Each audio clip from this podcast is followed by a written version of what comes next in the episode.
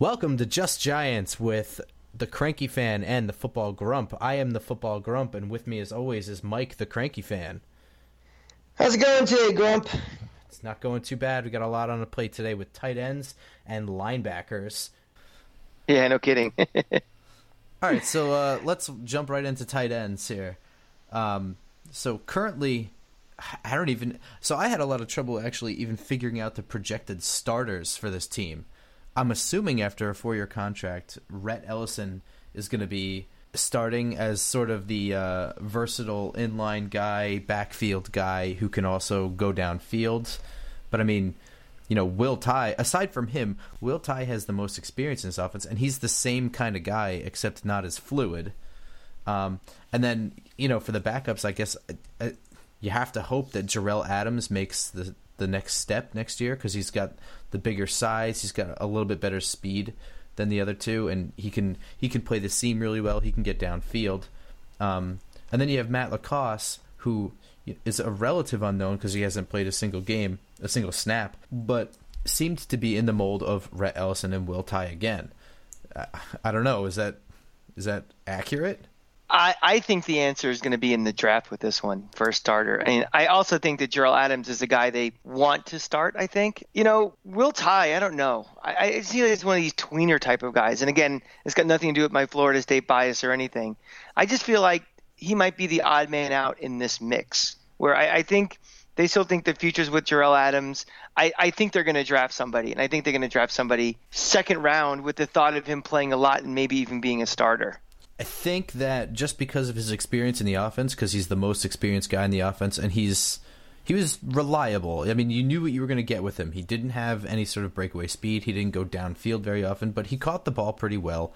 Um, he runs the short and the intermediate game really well, and he breaks tackles really well. That's about it.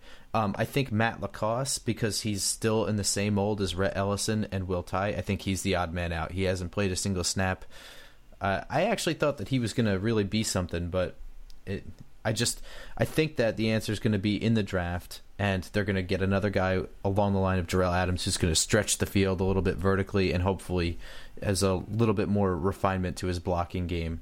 I guess what does this coaching staff want to do with the tight end position too?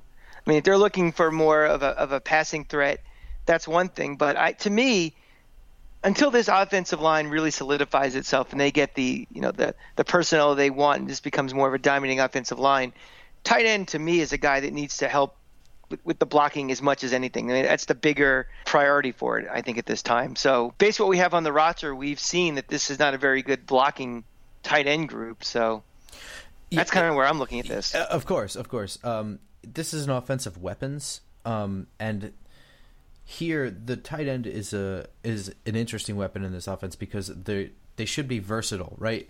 They should be able to block in the run game. They should be able to move block, come out of the H the H back position, come out of the backfield, come from the end of the line and just go straight ahead run blocking. They should also be able to be a weapon in the offense.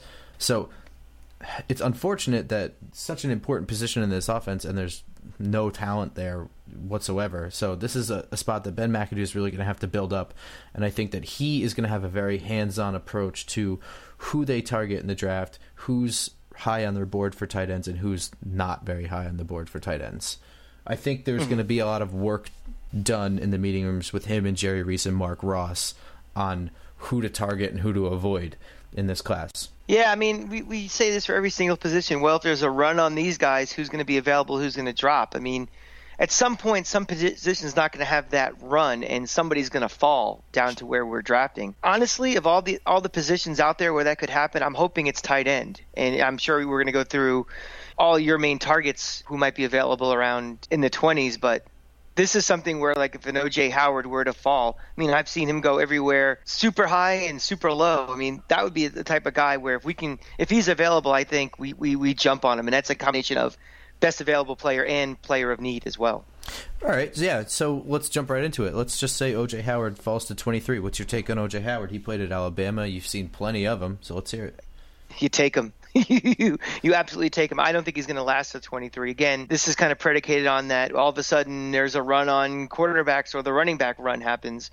But if he's around at 23, I think we don't even take the full five minutes. I think we take the full five seconds. I think Jerry Reese or whoever runs that envelope right up to uh, the podium, and, and they say, you know, the Giants are taking him. I've got to agree. I mean, he he is the best all around tight end coming out of this draft. He does everything well, especially blocking. I mean, you know more than anybody that Alabama is not a passing team for the most part. Even when they had Amari Cooper, they they'll throw, but this is a running team, and they ran behind OJ Howard. He's yes, a, especially especially last year when they had uh, Hurts as the quarterback, and you saw what happened in like in the, in the playoff and the championship game when they couldn't run the uh, throw the ball. Yeah. But you're right, he does everything. They've had a couple of Heisman Trophy winner running backs in the last five years, and that's what their offense is. And when Nick Saban when he sets his sights and his meat hooks on a, on a recruit, he's the best of the best, and this guy shined in that offense.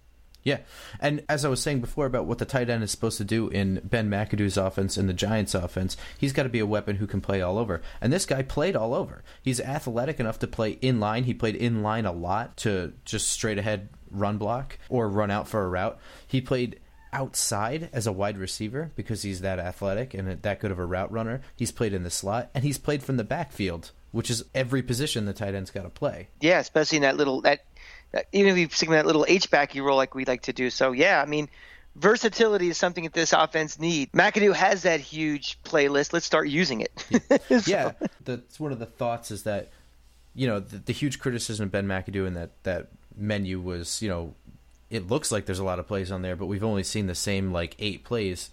Uh, a lot of people pointed out, you know, maybe we're not good enough to run the other plays. Maybe you, predicate yeah, you're predicated on your talent. I mean, if you it starts at the beginning. If you can't block, you know, forget about more of the exotic stuff. You know, that's why we did a lot of base eleven. I think it was just, you know, okay, we know we can do a couple of things moderately well. Let's just stick to what we can do. And now that you know we're seeing an increase in talent starting up front, a Brandon Marshall changes everything what you can do. Absolutely. Uh, now we, we stick in an actual tight end. You know, hopefully we're upgrading at running back. Now all of a sudden maybe we can start dipping into that. Uh, that big play sheet. But it all, it all starts with talent, and Jimmys and Joes beat X's and O's. That's the whole thing. um, so you were saying a run on quarterbacks or whatever might force OJ Howard to fall. I've a guy who's on the rise who might cause OJ Howard to fall. Not not that this should happen in my opinion, but stupid teams do stupid things. David Njoku has went from a way back in like November, a projected third round pick to this guy is fighting OJ Howard for best tight end in the class. Uh, he's a Miami guy. I don't know how much you saw of him last year. Well, he had uh, Kaaya as his quarterback. I mean, every, and he gets a lot of attention because every, every scout was watching him all year. I don't know. I mean, what's the what's the reason for the big jump? Is it was it a big combine or was it uh, what was, what was the reason it, for it? I think the the reason is because Brad Kaaya was his quarterback, so his tape sucks because there's not a lot of. I mean, there's plenty of tape of him as a receiver. In fact, there's more of that than there is of his blocking. Mm-hmm. But but I mean, there's not a lot of tape of him doing anything ridiculous because Kaaya is such an inc- inconsistent quarterback. But I mean, mm-hmm. so you look at him, he's 6'4", 245. Okay, so he's got great size. He has the versatility to play anywhere, but he's an inconsistent blocker. Um, he mm-hmm. has the tools and the willingness. He just, you know, it's technique, you know, etc. Mm, so, sounds like another guy from Miami we have on the roster right now. yeah. and sounds like it sounds like another tight end we had for Miami about ten years ago too. Yeah. I, I just don't understand the love affair this organization's had with the U, you know, going back 20 years. You know, guys like Armstead and Shockey and all these guys up and down the line. A lot of free agents we've gotten later on in, in, in their careers. I mean, there just seems to be this pipeline.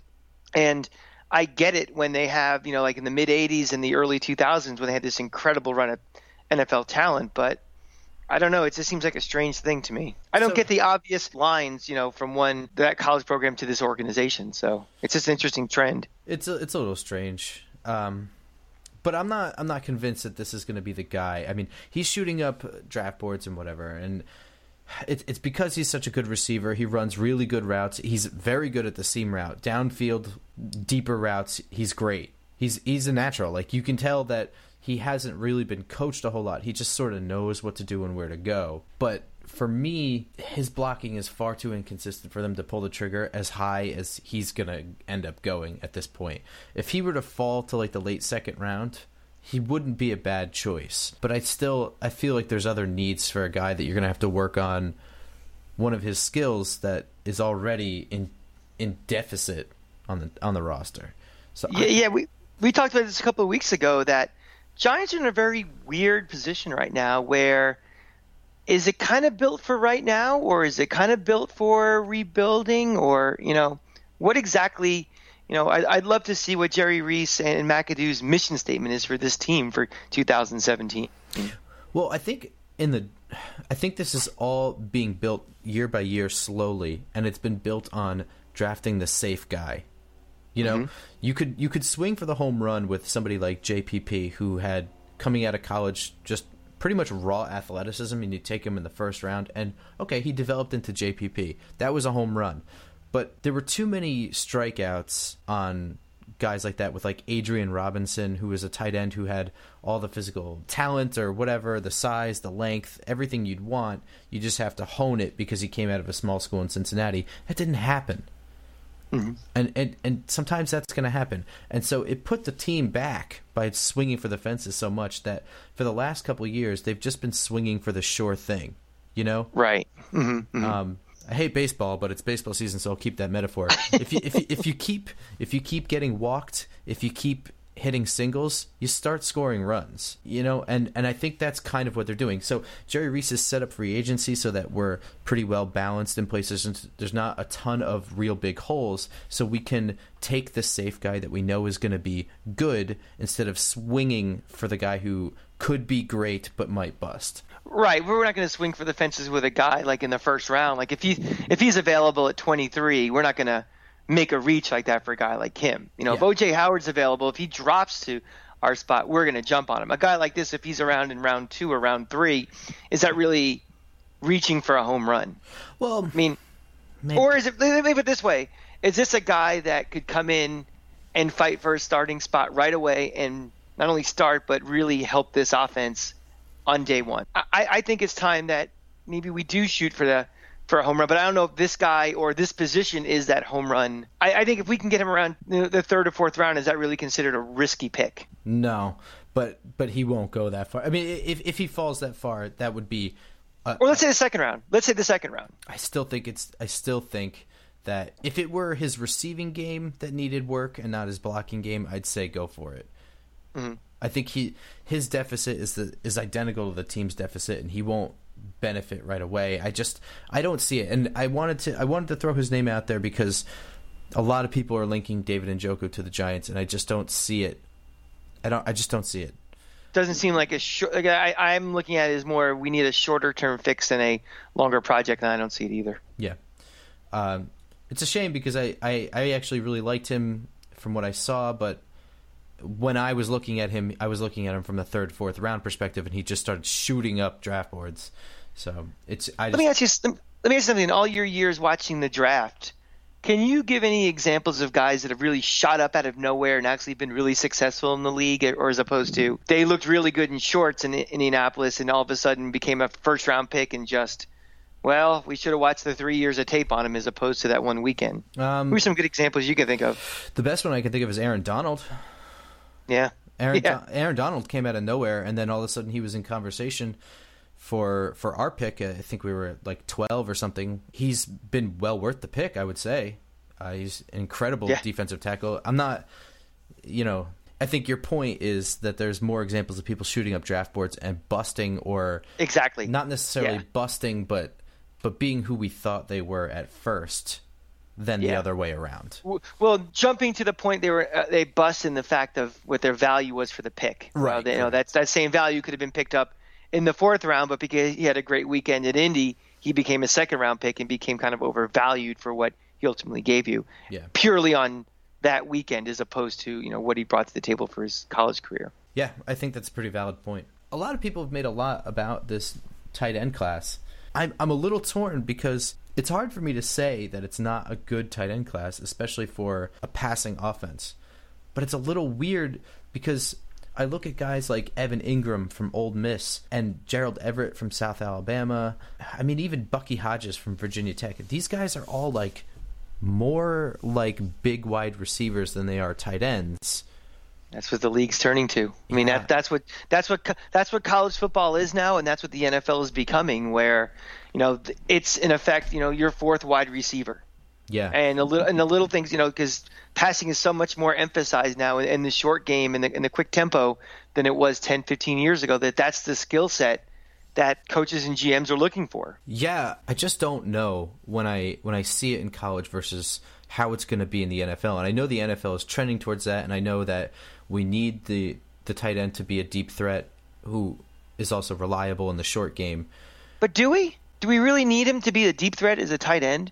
I think so. I think you need a guy who can split the seam, who's got the size to mismatch shorter slot corners, or you know, who's six four or six five and can get over a six foot six one linebacker. Yeah, I think so. But I mean, in my opinion, you need that guy to be able to block effectively also you need him to be so good at both of those things that you don't know if he's running out for a route or if he's running out to get a second level run block that's mm-hmm. my that's mm-hmm. my take on that, and I could be incorrect. But when I look at guys like Evan Engram, more Gerald Everett than anybody, he's 6'2", 240, but he's this excellent route runner with great hands, and he doesn't have a ton of speed. That just sounds like Hakeem Nicks to me. Good point. I, and I know that he's a willing blocker in the run game, but he just gets overpowered because he's only 6'2", 240, and he's playing in line to try and take on a defensive end who's 6'5". Yeah, we need guys who are willing and able. I mean, Yeah. I, I'm willing, but you don't see me out there blocking anybody. So, Yeah. And then you have other guys. You have somebody like Bucky Hodges, who's 6'6", 257, coming out of Virginia Tech, where they didn't even bother trying to have him block. Mm-hmm. That he's never in line, so there's no tape on it. I have no idea if he can do it or not. yeah, I mean, we're not in any position now if we want to help this team right away to go with a, that sounds like a complete project to me. And if that's someone that you know slips all the way down, you may want to take a flyer on him, and maybe maybe you convert him into some sort of like a you know, type of H backy receiver more. I, I don't know, but again, for what we need, I don't think that's the type of skill set we, we're looking for, or at least experience. There's a guy we didn't talk about that I kind of want to is Jake Butt from Michigan. He had a pretty bad knee injury, but otherwise, if he didn't, he'd probably be the third tight end on this board. He's 6'5", 245. He's probably the best blocker of the bunch. Um, he's a good route runner, but he doesn't have great speed, so he's not a deep threat. But he is really good in the short and intermediate game and can play the seam really well. He he would be a guy we might target in say the fourth round if he's still there because of that knee injury. What do you think about that? Is that out outlandish? No, not at all. And again, I think you know if you're going to have a little bit of the uh, the advantage from blocking versus you know pass catching ability, I think we're going to go for blocking. And if you're right, and if he is a value pick at four, someone we can, you know, a reclamation project. I mean, that might be a little too strong of a word for him, but you know, if he's there, I, th- I think we take him. I mean, I think also predicates on what we do earlier, obviously, but you know, if you know our main target's in round two and not there, and he's he's still there, I think we definitely would jump on him. Yeah. So so he's a guy that I would I would seriously consider Bucky Hodges as well. Only only if you think that you can get him to block. Only because there's no tape on it. I don't know. Not that he can't do it. He is the size. Right. Um, I just I haven't seen any of it. Yeah, and I think this, uh, I, I, I think this the GM and the staff is going to be a little wary of that too. You know, Yeah. I think they're, you know, I, I think the Ereck Flowers situation is kind of permeating the entire organization now, where they want to see it and they want to see technique. You know, it's a bit of a risk when you're saying, well, we'll just we'll just teach them. Well, they may or may not get it. So Yeah, and, and that's the other thing when I was saying about it's hard to tell with these guys because they look like big wide receivers. Do they even want to be tight ends? It That's looks true. like a lot of times, like there are some guys you can tell that they're willing and they're just overpowered because whatever. But there, there's a lot of times you see guys like like Jordan Leggett from Clemson who's six six and he just runs and he tries to throw the one the one block punch and that's like it. That's not effort. I mean, come on, man, Mm-hmm. Right. try. This is part of your job. This is a half of your job. right. Well, everybody's like a frustrated actor. Everybody's a frustrated wide receiver, and that's what they want to be. So Yeah. So let's let's move on to linebackers. This this is, this situation's a hot mess.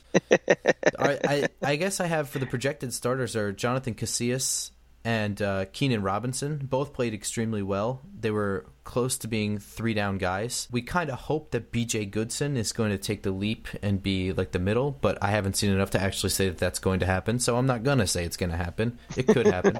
um, and Devon Kennard played a lot off the edge. So he, he subbed in on third downs and stuff like that. That was sort of his strong suit. And then behind that, you have Mark Herzlich, who came in in goal line situations. And JT Thomas still in the roster, a little bit of an unknown. And what's going to happen with that? I think cutting is probably what's going to happen with that. I hear a warning uh, in the background. Is that a warning about linebackers? yes, pretty much. So, so we'll jump right into the draft. Um, there's a guy I know you're going to want to go all over, and it's Jarrad Davis. So let's hear it. Uh, I love Jarrad Davis. Jarrad Davis is one of those guys where if he can come back for a fifth year at UF, he would have. A guy that plays through pain, a guy that is a, a true leader. He was banged up a little bit, but you know, like the Georgia game, he's like, I'm playing. This is in my hometown. I don't care what happens. I am going to get out there. The guy's a baller. Uh, the guy's an animal. Uh, you know, he's the type of guy where if we drafted him, I'd go to NFL.com and buy his jersey tonight. That type of guy.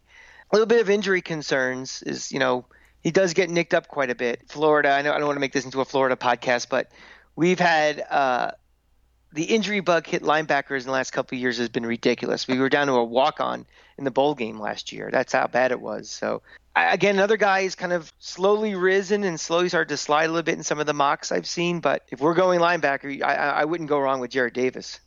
I think Jarrad Davis is the best linebacker of this group. Um, I think he has the all around ability to do everything. I think he's a three down starter. I think he's great in man coverage. I think he can run sideline to sideline if he needs to. I think he can read and react so quickly that he is in a gap before the gap even opens. He sheds blocks really well. He the most important thing when it comes to tackling for me, but specifically linebackers because they're often tackling alone, is which direction they're tackling and how well they tackle.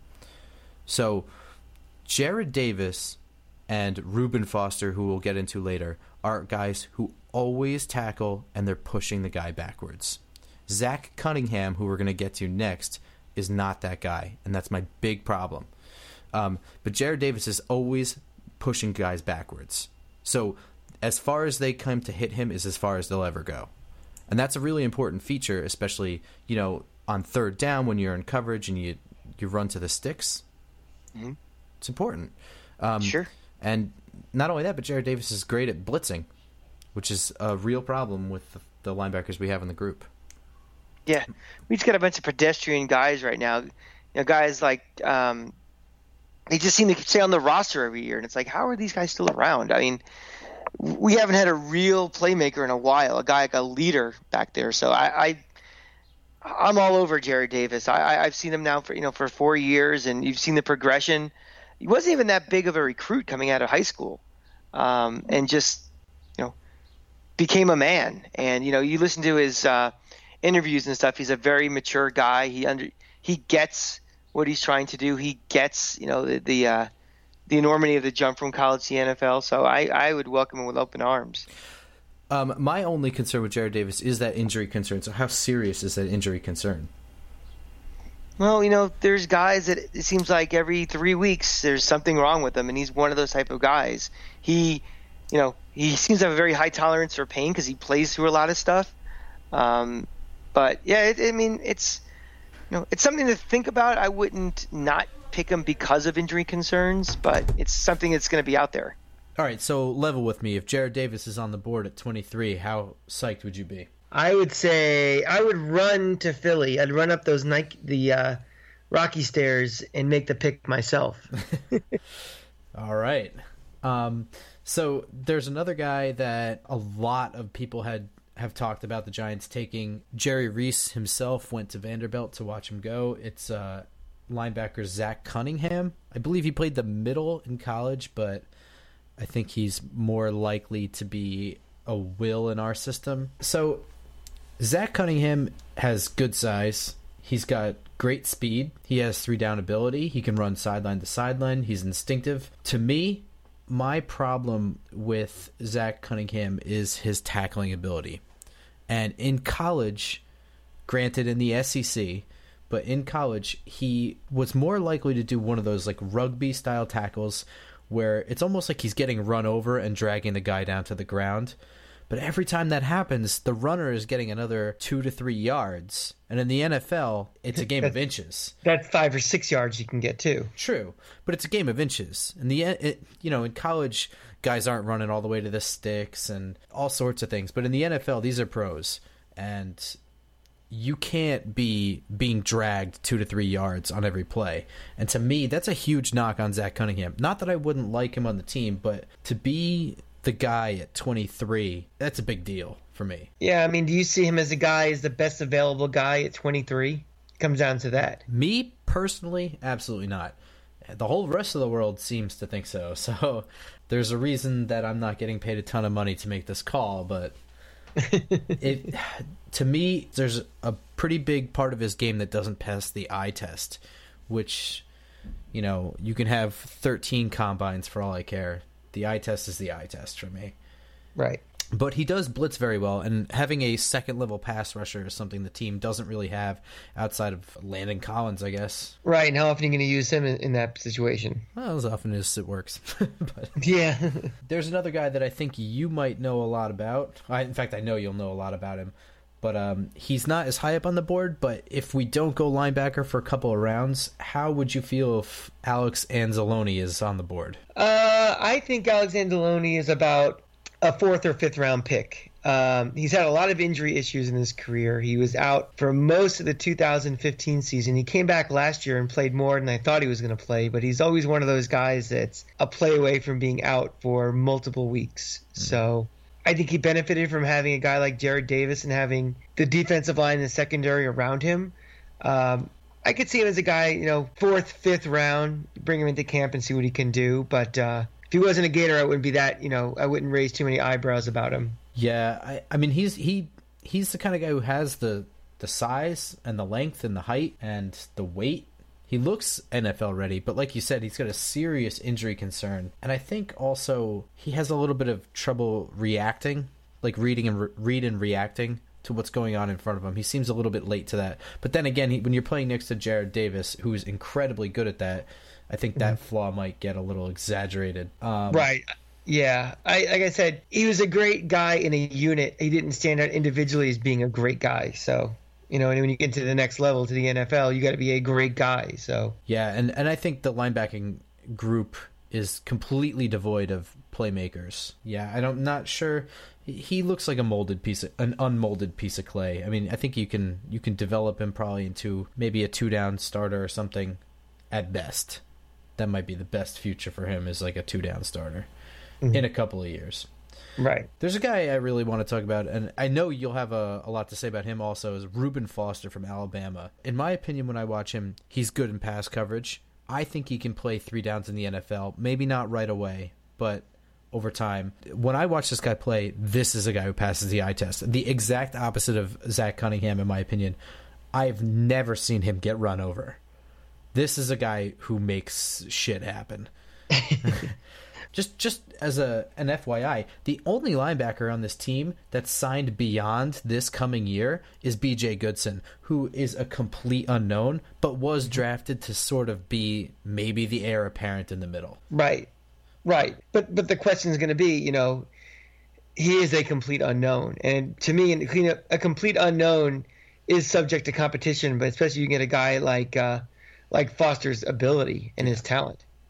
Yeah, and, and this guy is the best tackler I think I've ever seen in my life, and I'm not even kidding because, like I said, I have never seen him get run over. That's some pretty high praise. So you know, again, I say you go for it if you if you do. It's interesting, yeah. Two guys I, I want to talk about real quick. One ha- comes with a lot of pedigree. T.J. Watt from Wisconsin.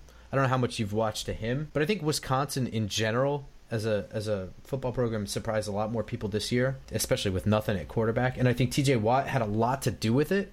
I'm not gonna sit here and tell you that he's going to be his brother. I guess right. He's not like cousin or anything. I think he's his brother. Brother.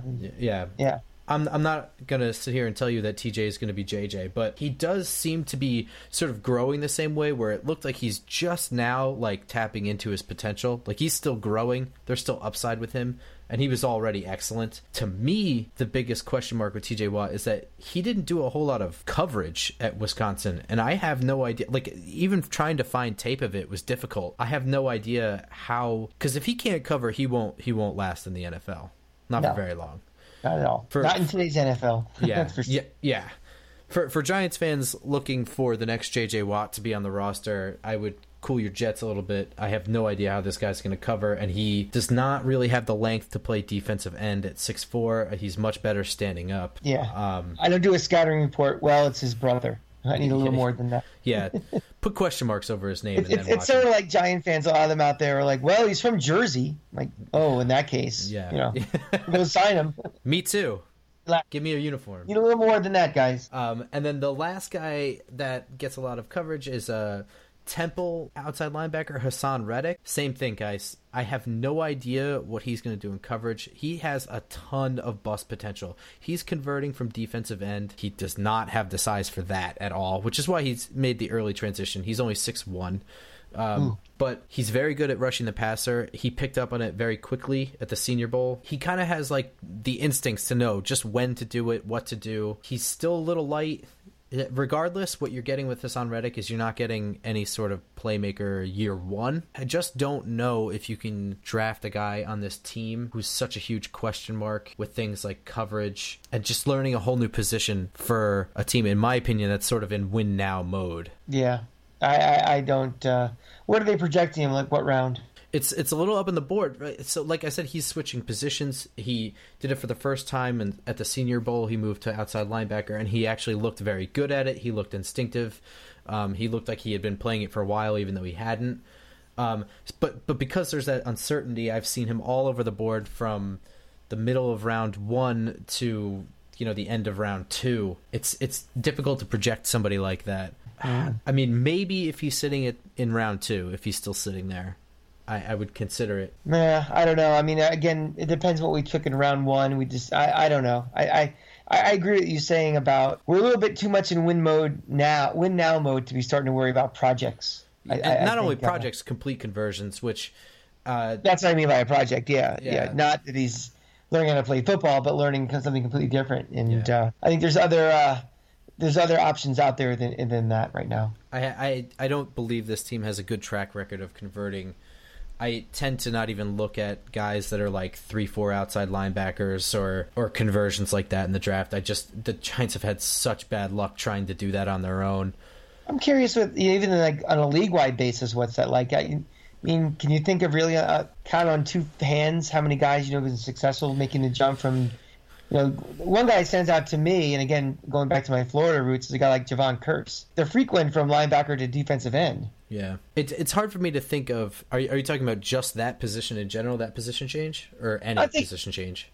Uh, you know, I'm thinking on the defensive side, kind of, you know, Well, I mean, Deone Bucannon is one of those guys who sort of made a little bit of a position change more recently, but but ultimately, no. I, I the teams that run a consistent three four defense have a little bit more versatility. They can work mm-hmm. with athleticism a little bit more than four three defenses. So I think there's a little bit less of a curve there.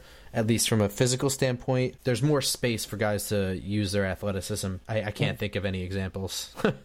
no, I, I can't either. So that's why I was curious, you know, thinking league wide more so than you know our history. Yeah, I- it's it's too difficult for me. I think Haason Reddick is too much of a, a gamble when there's such a good thing going. I mean, we're talking about a unit, you know, that's really the I think the biggest question mark on this entire team, even more so than offensive line or what are we going to do with Ereck Flowers left tackle? To me, this linebacker thing, it really it could be that one link in, in the uh, in the defense. It could be a major problem. Right. And I think I think the major thing that you touched on that is not discussed often enough when you're talking about linebackers is the ability to communicate. I mean, this is a guy in the middle. I, our best communicator on defense is probably Landon Collins, and he does a great job of making sure everybody's lined up. He's usually in the right position. The defense in general is usually in the right position. Looking back at la- last year, mm-hmm. but if you were to have a guy like Jarrad Davis, who, like you said, was you know, a walk on kind of not a walk on, but He was like a three star. Yeah. I mean, that's one of the things that Randy Shannon was able to do was bring in linebackers that weren't elite five star recruits to come in and had them play at an outstanding level. So, yeah, I mean, outstanding level. We're talking about a first round draft pick right here. right, Uh, right. Nobody thought that, you know, four years ago, you know, the class of. And correct me if I'm wrong. Jarrad Davis is a captain, no? Yep, he's a captain. Well, what they do there, they have rotating captains, but he was one of the guys that was heavily in the rotation. If you- if you were to pick a leader on the defense, who would you have picked? As somebody who's studied Florida extensively. For last year's team, oh, Jarrad Davis, without a doubt.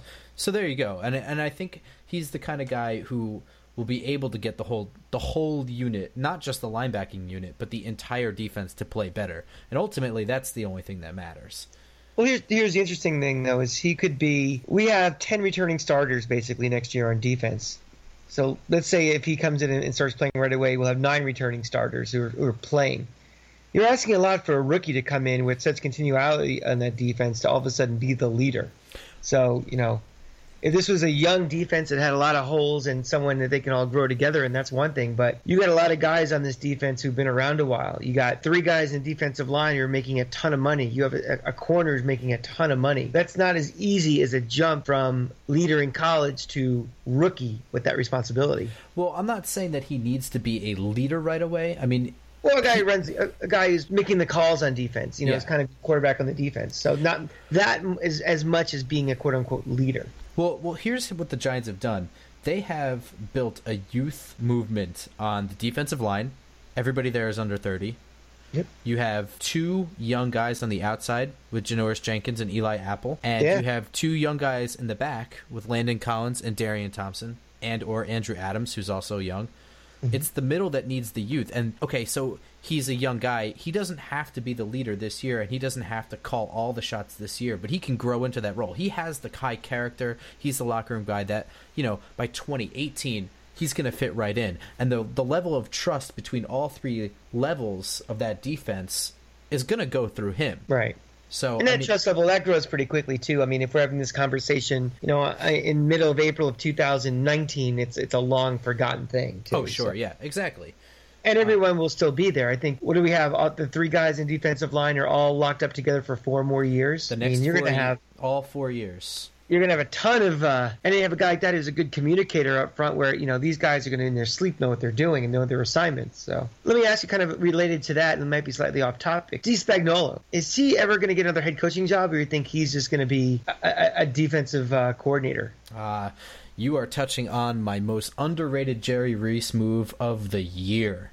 So I don't think I released this, but that to me was the biggest move of the offseason and it happened right away. If you remember, there was a serious, well, maybe it wasn't totally serious because everybody seemed to think it was going towards Ben McAdoo, but there was a bit of a competition to see who was going to actually get Tom Coughlin's head coaching job. If you think back, mm-hmm. and you know, Steve Spagnuolo was a guy that, okay, granted he had bad head coaching experience, but he was also playing with bad teams. I mean, Yeah. The Rams were a travesty, and they kind of put all their eggs into the Sam Bradford basket, and the New Orleans Saints were completely thrashed by Bountygate. And weren't really able to build much on what they were doing, and that's asking a lot from a guy who didn't have a ton of head coaching experience. This is a guy that had rallied guys around him. He was not the defensive coordinator for very long in 07. It was his second year or his first year, I think, even. I think it was the second year. I, I don't remember. I, I believe it was the second year because it would have been made more above it about it. It was his first year. It was the second year. Okay. But I mean, this is not a guy who had been around for an incredibly long period of time and gained a lot of trust over time. This is a guy that gained trust very quickly and people bought into his system. Yeah, but and, and the league is the league is filled with guys who were failures in their first head coaching job and then came in their second one, and you know, the, like the Bill Belichick's of the world, and you know, um, Pete Carroll's Pete of the Carroll's world. the big one, yeah.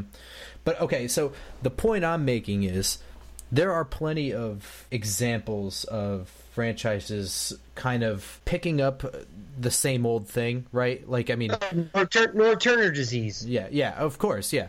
Wade Phillip disease. Yeah, exactly. These guys that just always seems to get head coach Jeff Fisher, just just guys who are always seem to be without any sort of results for any reason at all, just seem to keep getting Yeah. gigs.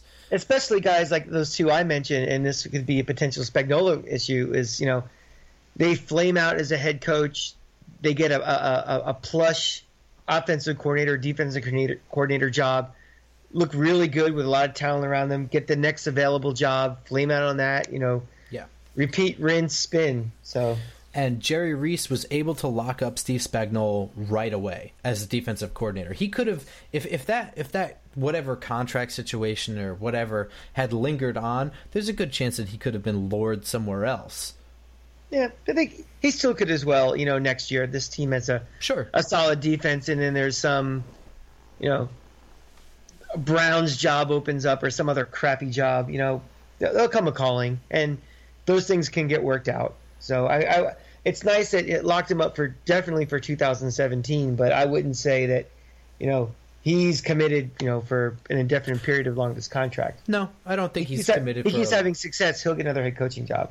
Yeah, I don't. I don't think he's committed for a very long time. But if they were going to make a serious run at the Super Bowl in the next couple of years, it would, I, in my opinion, it was imperative that the defense remain as intact as it was, so that the young guys could continue to develop. They didn't have to spend a whole another year learning a new system and new terminology. I think the Steve Spagnuolo signing was something that was so important and not talked about at all. And it happened yeah, this, right away. Yeah, this team is going to make deep playoff runs uh, based on the defense. In offense is still a lot of question marks and a lot of things have to be built. But that 11 and five team last year was based on defense, and that's that's the, the the linchpin of this team. And that's what it's going to be for the near term. So yeah, I mean that's that's pretty much it. I, I, think Steve Spagnuolo was that kind of vocal guy, that sort of captain in the locker room kind of guy he's not. I, I, mean, and I wouldn't really know. Uh, Bill Belichick is some sort of like crazy guy in the locker room, or whatever. But I, he at least appears to everybody as being the quiet sort of father figure who's angry and keeps a tight ship kind of thing. I don't think Steve Spagnuolo is that guy. He's a vocal guy who gets people involved and gets people thinking. Um, I mean, I, we'd have to see. You know, the, the grand experiment would always be if you just plot Bill Belichick on a team like the Titans what he would be if he didn't have you know a system in place the way they replace players. You know, you know, without keeping them too long, without having a Hall of Fame quarterback. You know, having yeah, not being in cap hell ever. So you know, yeah. As a as a small aside, it, it's it's really strange to think what Bill Belichick would have ever been, and there's no denying that he's a really really great coach. But who who's to say what the Patriots would have been like the last ten years if they didn't just hit the absolute jackpot with Tom Brady, and not only hit the jackpot, but have Drew Bledsoe go down so that they could find out what they had so early in his career. Sure, I mean the Jets. I think they feel Jet fans. He was a coach for one day after he quit, and also you know who knows what Cleveland would have been if they would have kept him around. Also, because remember his first job, he was a complete washout with the Browns. How long was he the head coach before they moved that organization? One year two years. I can't. I actually can't remember. About two, three years, and then he went right back to uh, to work with Parcells with the Jets. Mm-hmm. So I mean, he was on the track to be one of those, you know, assistant coach retreads. It's very interesting. Yeah. Circling back a little bit to linebackers, I think Haason Reddick is too much of a gamble. We've been consistently picking sure things in the draft. I, I don't want to use a high pick after such a good year last year on on a question mark like that you know, I don't want to jump around too too much, but you're talking about drafting sure things. Mm-hmm. Was Ereck Flowers really considered a sure thing based upon, you know, the questions he had with you know technique? No. And even Justin Pugh was he considered a sure thing based on the fact that he had shorter arms? I'll say Ereck Flowers was not a sure thing. I think that that was a guy that they thought they might get away with. It's difficult for me to remember that draft in particular and who else was on the board, but I don't. Rem- I remember thinking when I was watching it, like, oh, it's, it's going to be Flowers at this point. I don't remember there being like some other player available that was somebody that we could afford to take. I, I just, I, when we were picking, I had already at that point knew that it was going to be Ereck Flowers, so that might have had something to play with it. But no, I wouldn't say he was a sure thing. Justin Pugh, I think they knew what they were getting in terms of athleticism. I mean, this is a guy who was a left tackle in college. They wanted to move him to right tackle because they didn't think that they thought that his speed could make up for his shorter arms.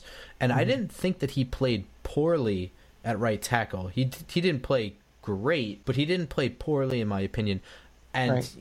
I, I you said this uh, episodes back, but the coaches see these guys every single day. They see what they can do, what they can't do, and they saw an intelligent guy who knew the system, who was a team player, who had athleticism. All over the place in the offensive line. If you Yeah. think about it, And when when you Yeah. think about it now, it's hard to think of too many left guards that are better than him. So I think No. the sure thing that they went for there was they hit the nail on the head.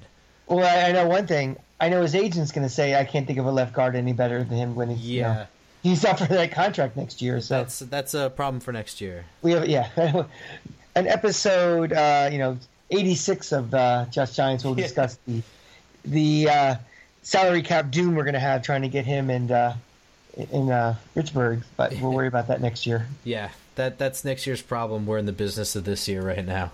All right, so that's going to do it for us. Uh, I am the Football Grump. You can follow me on Twitter at football underscore grump, or you can follow the podcast at Just Giants Pod, or you can send us an email at justgiantspodcast at gmail.com. I am the Cranky Fan as always. You can follow me on Twitter at the Cranky Fan. You can also listen to my companion show, Mark and the Cranky Fan. Uh, both shows are available on SoundCloud, where you get your double dose of Gators and New York Giants sarcasm and obnoxiousness. All right, go Giants. Go Giants.